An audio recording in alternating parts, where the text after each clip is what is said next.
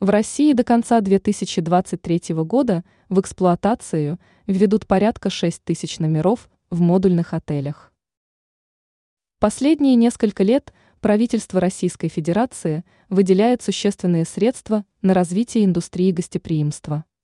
Создаются новые курорты, строятся санатории, разрабатываются перспективные туристические маршруты. При этом с туристических операторов снята нагрузка по уплате НДС – именно при реализации проектов по внутренним маршрутам. Как сообщает ТАСС, глава Минэкономразвития РФ Максим Решетников сообщил, что подобных гостиничных номеров появится порядка 14,5 тысячи до конца 2024 года. Все работы будут осуществлены в рамках реализации более 630 национальных проектов. На реализацию данной программы и всех последующих правительство планирует направить свыше 500 миллиардов рублей.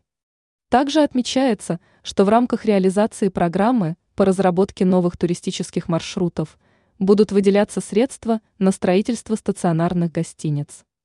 Стоит отметить, что с конца прошлого года в Российской Федерации существенно вырос внутренний туристический поток. А с середины текущего года начал восстанавливать туристический поток из Китая – который до пандемии COVID-19 обеспечивал России до 2 миллионов туристов ежегодно.